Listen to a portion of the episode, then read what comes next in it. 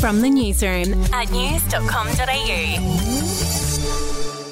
Hi there, I'm Andrew Bucklow. And I'm Bronte Coy. And this is the weekend edition of From the Newsroom, where we take a look at what will be making headlines next week. India's Prime Minister will visit Australia next week. Narendra Modi will be welcomed with a huge event at Sydney's Olympic Park on Tuesday. More than 20,000 people will attend to get a glimpse of the PM, and they'll be treated to three hours of performances. Yeah, just on that, Prime Minister Modi was originally coming to Australia for the Quad Summit. The US President and the Japanese Prime Minister were both heading down under for that as well. But that event was cancelled after Joe Biden pulled out due to the debt ceiling crisis in the States. The US president rang Anthony Albanese earlier in the week to break the news to him personally. He expressed very much uh, his disappointment at being unable to come to Sydney. To sport now, the Formula One will head to Monaco next weekend. There was meant to be a Grand Prix in Italy this weekend, but it was called off due to flooding in the country. Max Verstappen leads the championship at the moment ahead of Sergio Perez and Fernando Alonso. Uh, there's a bit more sports news coming up next week. I can't believe you missed this, Bronte. You call yourself a journalist. Uh, the trials, the trials are kicking off for youngsters who want to be ball kids at the Australian Open next year. See, I told you it was big news.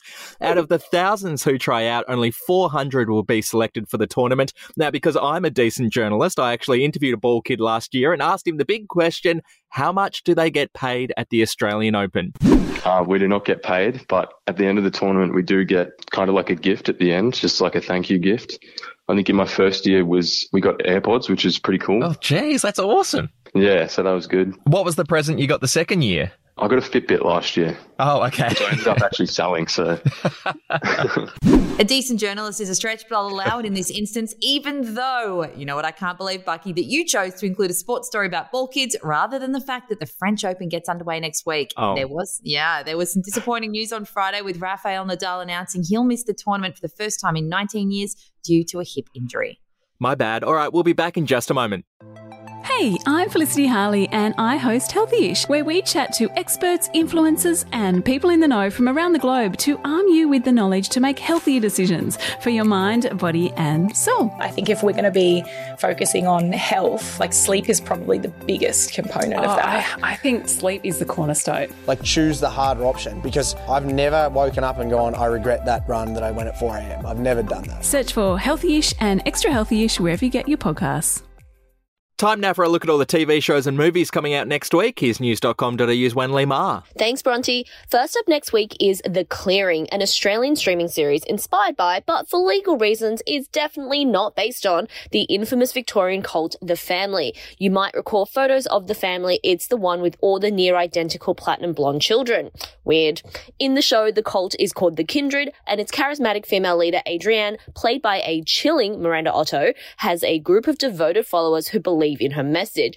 Most distressing, though, is the throng of children in her orbit. When a girl is seemingly abducted, a young woman with a connection to the kindred, played by Teresa Palmer, must confront the traumas of her past to prevent more pain. The Clearing also stars Guy Pearce, Kate Box, and Julia Savage, and was created by Jack Irish's Matt Cameron and Stateless's Elise McCredie.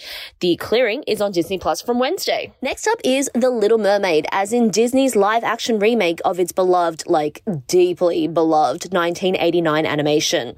How do you remake something that already means so much to so many people and in a format that's already experiencing some, mm, let's call it fatigue? Still, it wouldn't be Disney if it didn't try, and try it did.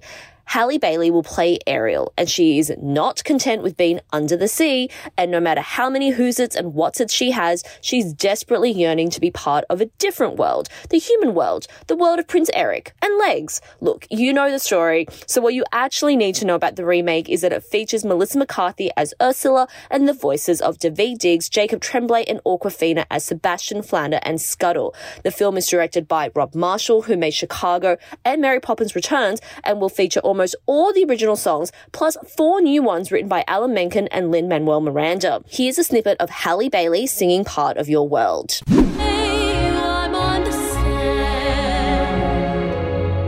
Betcha on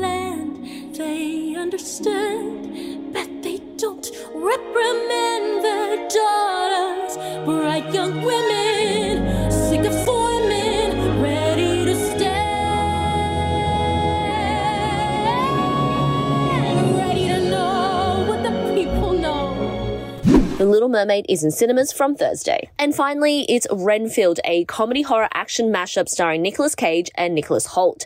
Starting with the story of Dracula, the movie is centered on not the vampire prince of Transylvania, but his hapless assistant Renfield.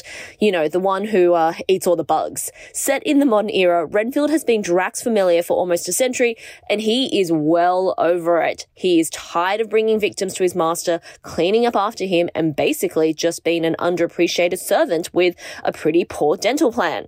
Renfield and Guillermo from What We Do in the Shadows really should compare notes. Renfield is ready to strike out on his own, but it's not such an easy relationship to dump, and there will be blood. So much blood.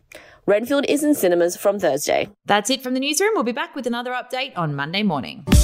Follow or subscribe to From the Newsroom wherever you get your podcasts.